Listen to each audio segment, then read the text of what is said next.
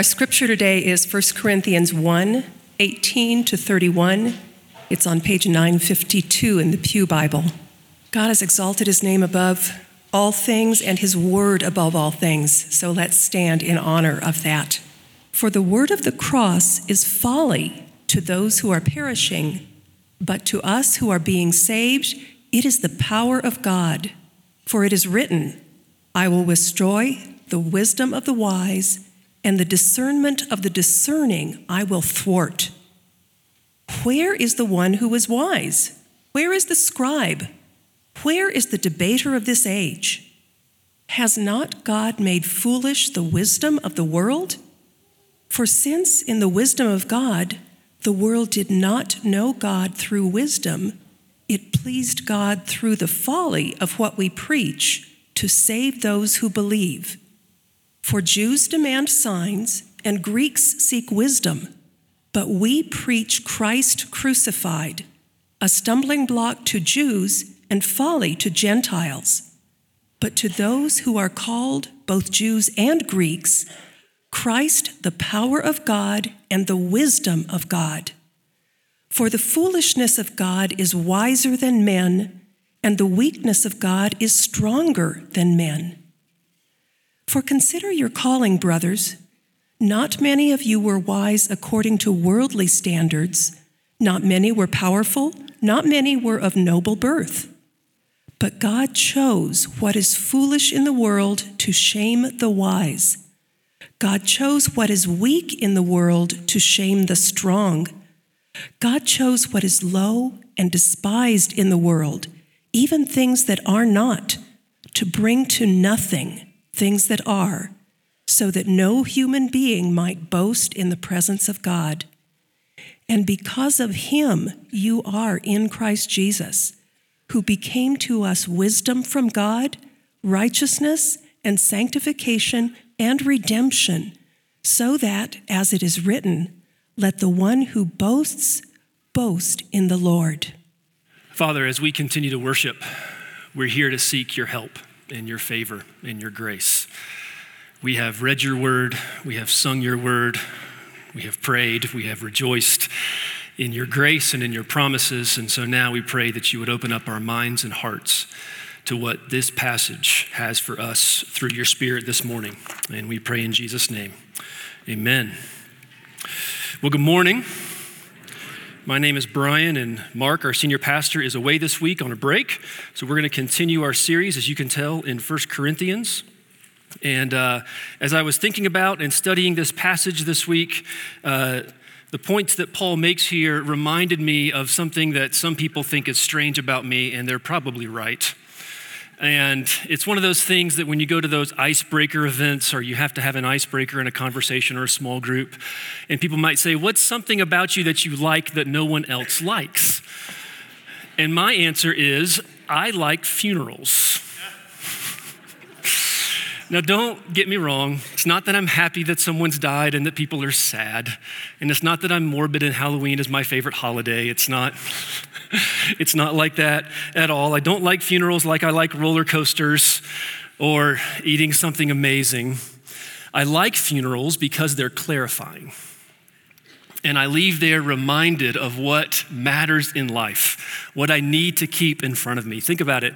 If you go to a funeral for someone who did not live life well, by whatever measure you want to make that, uh, that uh, um, assessment that they did not live life well. Maybe it was someone who was proud of their work and would pay any price to be successful at it, even their character or their family or their reputation. Maybe it was someone who always trusted in their own understanding, they always knew what was right.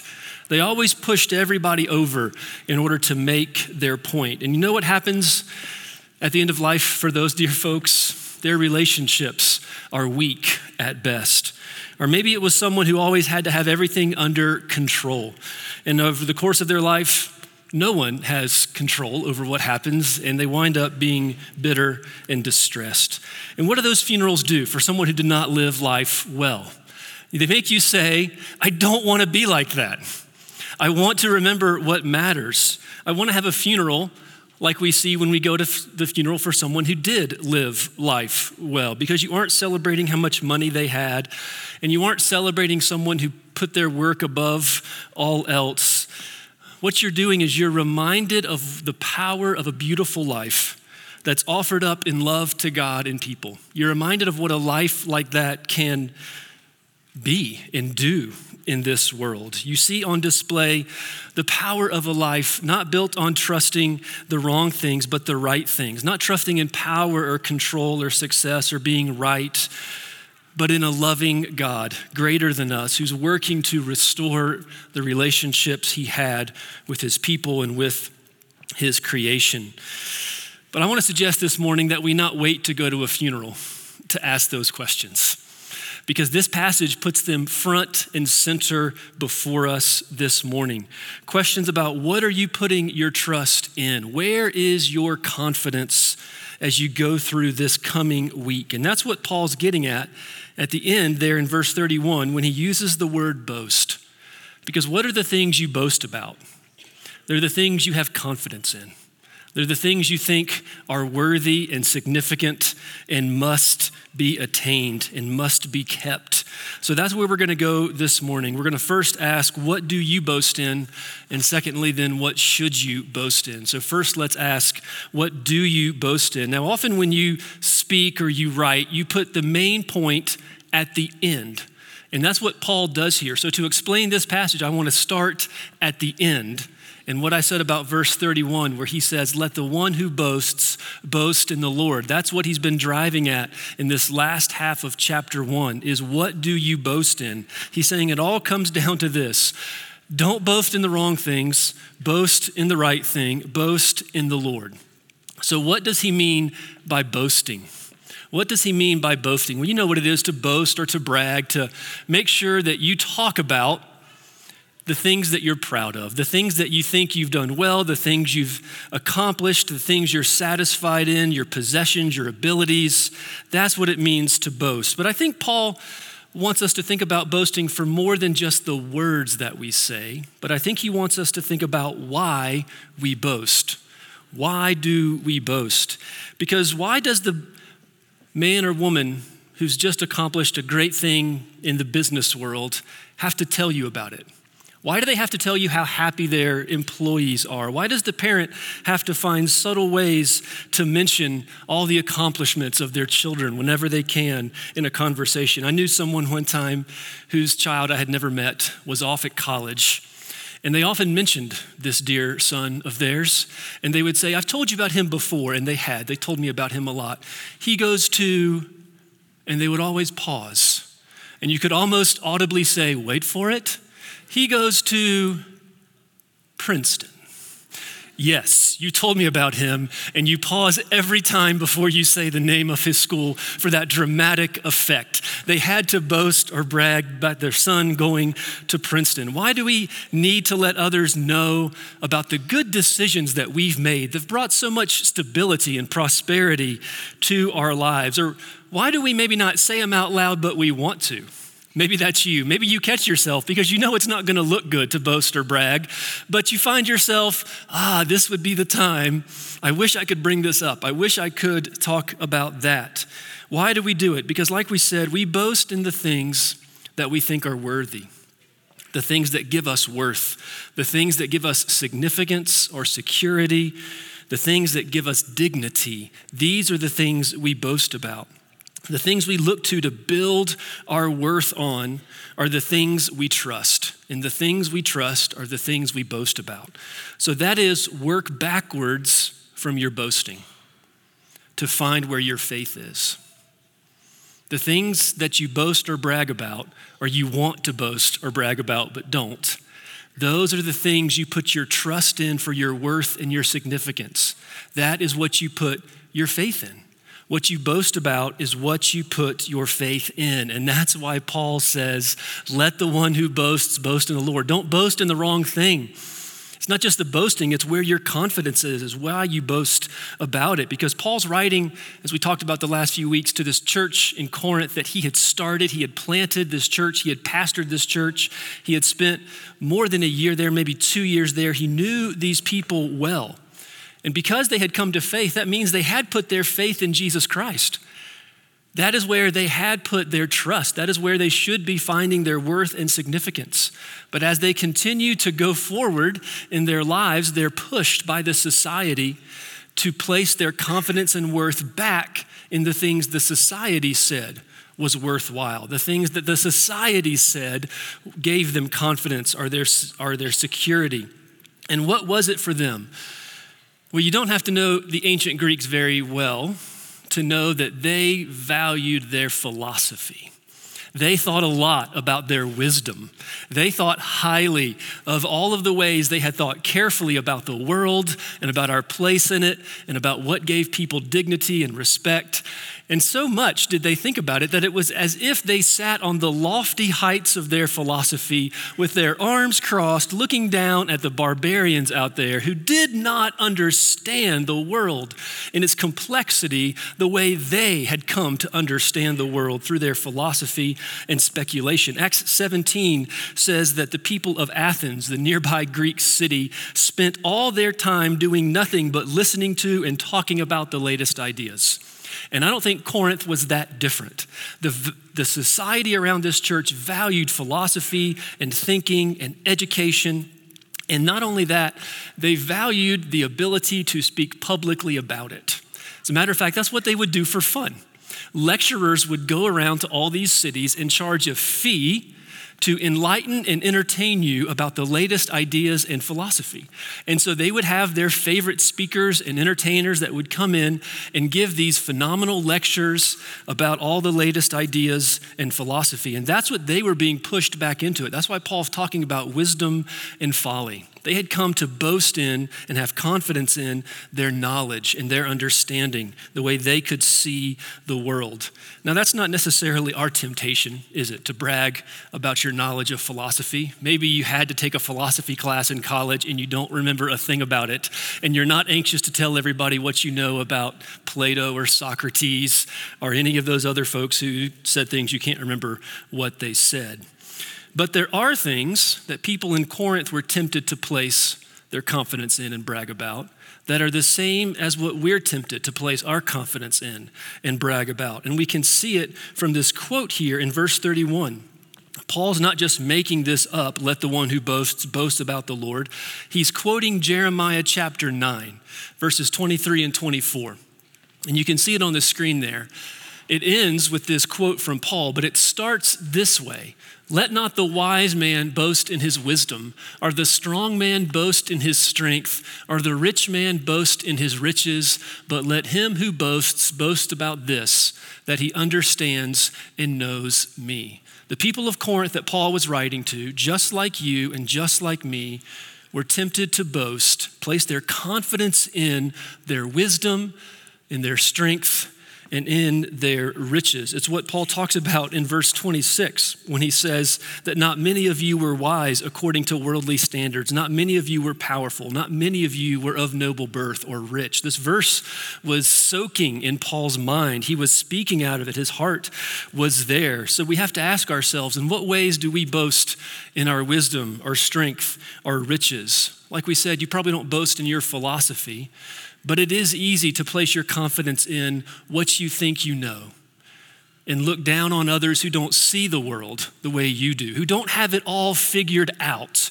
And maybe you don't think about that in Greek philosophy terms, but you can think, man, if these people would just get it, if they would just get how the world works, if they would just get how people works, if they would just get how government works, if they would just get how the economy works, if they would just get it, if they knew what I knew, no, then they would get it. We place our confidence and our trust in what we know. When it comes to boasting or trusting in our strength or our riches, we only have to look at how did you respond to the news about that virus this week? And who knows? Is it a big deal? I don't know. Is it a small deal? We, we don't know. None of us know. But did you find yourself this week checking your 401k as the markets dove? Did you find your heart sinking along with the market? Were you trusting in riches? The news about what may or may not come over the next few months with a virus can cause us to have an opportunity to say, Is my trust in my riches? in my wealth? Or is it in my strength? Because who knows? Maybe this summer is going to look very different than what you thought. I'm not trying to scare anybody. I don't even know. I don't know a thing about what this virus is going to do. But it's possible that it changes your travel plans. It's possible that it changes whatever about your summer. And are you finding your heart tensing up about that? Because you're going to lose control over the plans you've made? And do you know what that means? You're trusting in your strength, as Jeremiah would put it. You're trusting in the fact that you're in control. And when suddenly something comes up that says you might not be in control, not even that you aren't, but just you might not be, it can feel for some of us like our foundation is shaken. And suddenly everything is up in the air. So that's one way to say, what do you trust in? Maybe it's not the philosophy and wisdom of the Greeks, but like the people of Corinth, we can be tempted, and we do place our trust in our wisdom, our knowledge, our strength, our riches, and we can boast or brag in those things. How else can you discover what you boast about? And it's very important that we do discover it, whether it's an audible boast or just an internal boast or brag. How can you discover it? Well, I mean, one way is pretty obvious, isn't it? You can just listen to the things you brag about. That's the biggest clue, is if it is audible and out loud, what are the things that you're boasting and bragging about? Or you can look to those times you get defensive. Because you don't get defensive over everything, but just some things. Why do you get defensive over those things and not other things? It's because those are places you put your trust and your confidence, your worth, your security, and your significance. There's another way to look at it, and it's to work backwards. You boast about the things you think are your glory, and the opposite of glory is shame. So you can think to yourself and ask yourself, what would it be that if I lost it, I would be ashamed? If something didn't happen, I would feel a sense of shame and embarrassment. Maybe if your professional goals didn't happen and you finished your life with a job that didn't go to the places you hoped, would you feel shame over that? What if people just forgot about you and didn't notice you? Would you feel shame over that? If you do, that's proof that your heart's placing confidence in being interesting and known and remembered. What if you finished life less well off than your parents did? Would you feel shame? Then your confidence is in riches and money. And it's so important to know what we boast in because we have to know if that thing we boast about, place our confidence in, will hold the weight of what we place on it. Will it hold the weight of our life? Will it hold the weight and support all of these things that we place upon it our hopes, our dreams, our reputation? I brought a little visual aid for you this morning to show you what I mean. Some of you saw me walking in with it. It's these little tulips here. Someone asked if I was going to make a theology joke, and I'm not. If you don't get that joke, don't worry about it. So I got these tulips, got them at the store. I got my receipt so I can remember how much I paid for them. $2.10. Half off with my card. That was pretty good. Now they're pretty nice, right? Those are nice flowers. I like a good tulip. There's some Dutch on my wife's side of the family, so we can appreciate that. Now, what if I made you an offer and I said, You like these tulips? Great. How about you trade me your house for them? You're not going to do it. Okay, not your house. Let me go even bigger. How about your 401k? How about everything you have for these flowers? It's crazy, right? You're not going to place your confidence in tulips to do it. But if you know anything about the history of the markets, one of the first crazes there were was a tulip craze in the 1630s in Holland. And they became very popular, did these tulips with the upper classes. And so the prices began to rise. And as prices began to rise, people began to make money. And as people made money, they invested more in tulips so they could make more money. And the popularity of tulips continued to rise. And sometimes, yes, it's true, for a rare variety of a tulip, which I could crush in my hand, people would buy these for the value of a house, or they would trade their entire estate for a lot of a rare variety of a tulip. It was a bubble. And you don't have to even know what beanie babies were to know what happened next. Some of you aren't old enough to get that joke. Even if you don't know these beanie babies, you know what happened next. The bubble burst. and all that people had put into tulips was wiped out. Their confidence in tulips was not rewarded. And so we have to know what do we place our confidence in? Because we have to know will it support it? Is it just as fragile as a tulip? And if it's wisdom, if it's what you know, yes, it's as fragile as a tulip because your knowledge is far more limited than you realize. If it's your strength, yes, it's nothing but a fragile flower because you're not in control. And if it's your riches that you place your confidence in, yes, it is nothing greater than a fragile flower because it can be wiped out with a new story in the morning. All these things that we boast and brag about can't support the weight. And so we go next to our second question What should we boast in? What should we boast in? If we can't boast in these things that we do? What should we boast in? And Paul makes it very clear in the passage that we read that we should boast in the wisdom and power of the cross. We should boast in the wisdom and power of the cross. Great, got it? That was easy.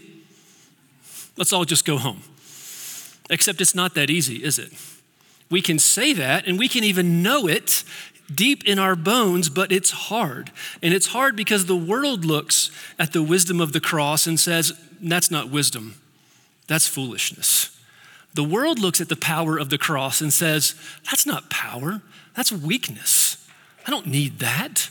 And so it's hard for us to boast in the cross because everything around us says it's not wise, it's not powerful. And that's what Paul says um, when he describes the Greeks to us. He says, To the cross, to the Greeks, it wasn't wisdom, but it was folly. And what was folly to them? Well, if you go back to the Greek that Paul wrote in and you look at the word for folly, it's the word in Greek moron. And that's not an English translation, that's the Greek word. And just to give you a little Greek lesson, if you want to know what moron meant back then, look up moron in your English dictionary now, and that's what it meant. When Paul says to the Greeks, it wasn't wisdom, but it was folly, he's saying the Greeks look at this stuff about Jesus on the cross and say, that's for morons. That's for people who are idiots. They don't get it at all. Let me show you by putting up this picture this morning. Can you see that pretty well, even in the back? This was found in 1857 in a Roman ruin, probably from about the year 200 or maybe earlier. And it was found in a ruin that housed, it was like a dorm for young boys who served in the palace. And this is where they housed all the little page boys. And apparently, one of these page boys was a Christian. And apparently, others there in the dorm mocked him for it. Because I don't know if you can see it, but the words there in Greek say, Alex worships his God. And I assume that's Alex there. You see him there with his hand raised, I assume, in worship. And what's he worshiping? He's worshiping a figure on a cross. And what's on the head of that figure? It's a donkey's head. This is what they thought about Alex and his worship. They said, This is for morons. This is folly. This is worshiping someone with the head of an ass. That's what these people, the Greeks, thought about this. They said it's insane to worship a God who would become a man. We want to be free of this flesh so we can be like the gods. It's crazy to worship a crucified criminal it is the height of folly to think that there could be a way of salvation that did not accord with their high and lofty philosophy. So that was the Greeks. Now, to the Jews, it wasn't just that it was nonsensical, it was offensive. Paul says it was a stumbling block to the Jews because it wasn't just that they thought the Messiah was going to come and establish an earthly, an earthly kingdom, but they said, they read in the Old Testament that everyone who hangs on a tree is cursed. And they say, You're telling me the Messiah hung on a tree? You're telling me the Messiah was cursed. I'm offended. Now, that's the kind of language we get in our day and age because it drips off our uh, lips and fingertips all the time. I'm offended. I'm offended. I'm outraged. Well, that's how the Jews felt. You're telling me that our Messiah was cursed. I'm offended by that. That is not how God works, is what they would have said. That is not the power of God. They would say that's weakness. So, for both the Jews and the Greeks, it was more than hard to boast in the cross of Christ. It was more than hard to boast in the gospel, but for different reasons. The Greeks for reasons of their philosophy, the Jews for reasons of what their preconceived notions of what the Messiah was going to do. So we have to ask if it challenged the Jews and Greeks in different places, does it also challenge every society in different places? And it does. It challenged each society in different times and places in different ways. Where does the gospel challenge our society? Well, what do you and I hear is the most holy and righteous thing that we can do? What is the best thing someone could do? And the answer comes back time and again the best thing is to be true to yourself. That's the most holy thing somebody could do.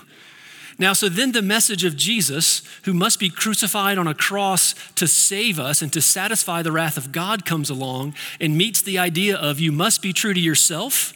And someone with that idea that says the best thing you can do is be true to yourself is going to hear about the cross and say, that makes no sense.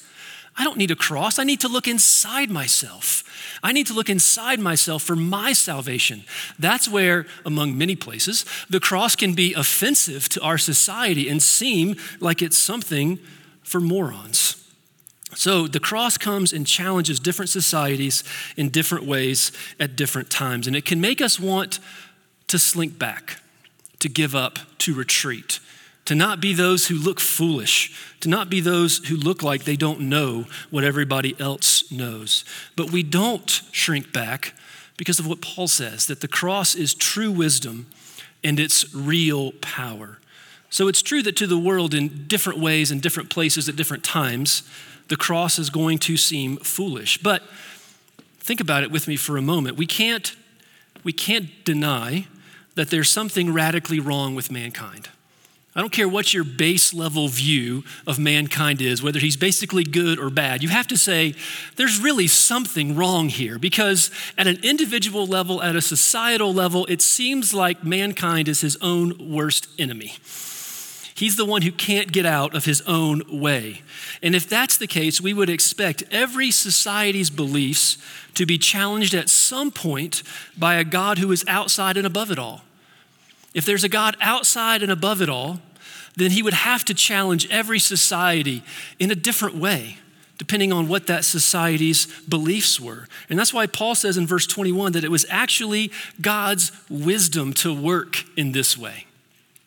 If God showed up and said, hey, guess what? You're absolutely right about everything. Good job. Y'all had it figured out. You were the height of human civilization. Everybody else before you got it wrong.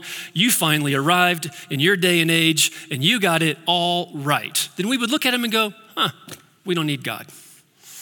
But it was God's wisdom, it says in verse 21, to go against the grain of human wisdom to show us that we need him, to show us not that he humbles himself before us, but that we humble ourselves before him. And it's not just that the gospel is a clever set of ideas or it's a list of teachings like the philosophy of the Greeks. Paul says it's more than that. He says the gospel is power. The gospel is the power of God. If you look back with me at verse 18, if you listen closely, he says, For the word of the cross is folly to those who are perishing, but to those who are being saved, we would expect him now to say the wisdom of God, because he just said folly. But he says it's, the, it's folly to those who are perishing, but it's power to those who are being saved. It's not just a set of ideas, the gospel is a force. And what does that power look like? It looks like Jesus dying on a tree. That's what God's power looks like. It looks like the height of defeat. It looks like Christ crucified.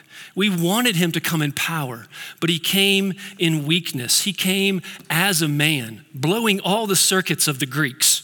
He came as a man with nothing, we read in the Old Testament, to attract us to him. You would have passed him on the street and not known him apart from any other working class person of the day. And just humble himself by becoming a man, he humbled himself to the point of death, even to death on a cross, to the point of giving everything up. Jesus' victory was him losing his friends. Jesus' victory was him losing his reputation. His victory was him losing his life.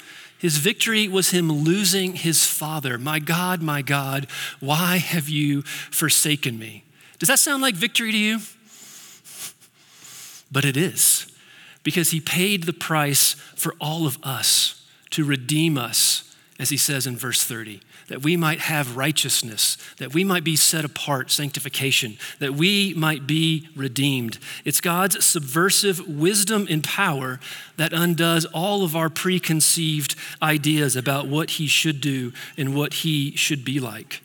And just to take that even further, this isn't something we seize in power. As one man said, this isn't something we achieve, this is only something we receive. That's why Paul says it's by faith. By faith means you surrender and you receive what someone else has done. The wisdom and power of the world says, you get it, you grab for it, you do it. Faith says, you can't.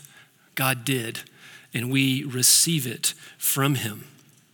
So that's the, or because of the subversive, then, wisdom and power of the cross, you see that we can boast in it? Do you see that we can trust in it? That that is the solid place to build our confidence, to boast in the Lord, even if it makes no sense to the world around us. And we need to know that's just what our city needs. For the whole of this year, as you've heard, we're going to be focusing on for this city. And what does it mean for Village 7 to be for this place that God has chosen to place us all in? What our city needs most is for us to have such joy in the cross of Christ that it changes us. And it changes us in several ways. One, that it keeps us humble. Our neighbors in our city need people who boast in the cross such that they are humble. Because here's the weird thing, and it's happened to all of us who've walked with the Lord for very long. We understand by God's grace, oh, God's wisdom and power are different. Christ being crucified is the answer to what's wrong in the world. And that's not something I do, that's something He did. And we come to understand that by grace through faith, and then we get self righteous about it. It's completely upside down, it's completely backwards. It should keep us humble humble to the place where we approach our friends and neighbors not as, why can't you people get it? What's wrong with you in the world? It's us versus them, but it changes us so that if God has revealed these things to us, may He be merciful through us also to reveal it to our neighbors, to this city. It also needs to change us in such a way that we care about the place God has placed us and we care about the people in it. We care about our neighbors. Have you noticed how Paul knew his audience? He knew their temptations, he knew their struggles, he knew their hopes, their fears, their dreams. If you read through Acts, every time he preached the gospel to a different kind of group, he didn't alter the message, but he spoke it in a way that they could understand that made sense, which is just what Jesus did as he came in the incarnation to us. So when he preaches the gospel to religious people, he emphasizes certain thing. When he preaches the gospel to those with no religious background or to those in Athens, for instance, he preaches it in a different way. And what I want to say is, are you changed enough by the gospel so that you care enough about your neighbors to know them, to know what they boast about, to know what they think gives them worth? And then do you know them well enough and care enough about them to say, okay, what's the bridge here to the gospel? If this is where they struggle with sin, what's the bridge to the gospel for them? And there will be times, yes, where you look foolish and I look foolish to the world, to your neighbors. But are we changed enough by the gospel to love them enough to risk looking foolish, to risk losing something in their eyes? So, Paul this morning wants to focus us on where's your confidence? Is it on something that'll last or not? Place your confidence in the Lord. Place it in Christ crucified, the wisdom and power of God, such that you love your neighbors enough to know them, to share with them, to serve them. Let's pray. Our Father and our God, we are grateful to you this morning for what we've read, for what we've heard because it's true. Lord, we thank you that your wisdom and power are subversive, that it's not what we expect, that we can't look at what you say and what you do and say, oh, yeah, that's how I would have done it. But we thank you that you are greater, wiser, more powerful than us. We thank you that to the world, your wisdom looks foolish and that it was your wisdom to do it that way. We thank you that the gospel is power and that you've shared that power with us given it to us. We pray that it would continue to change us. And we pray in Jesus' name. Amen.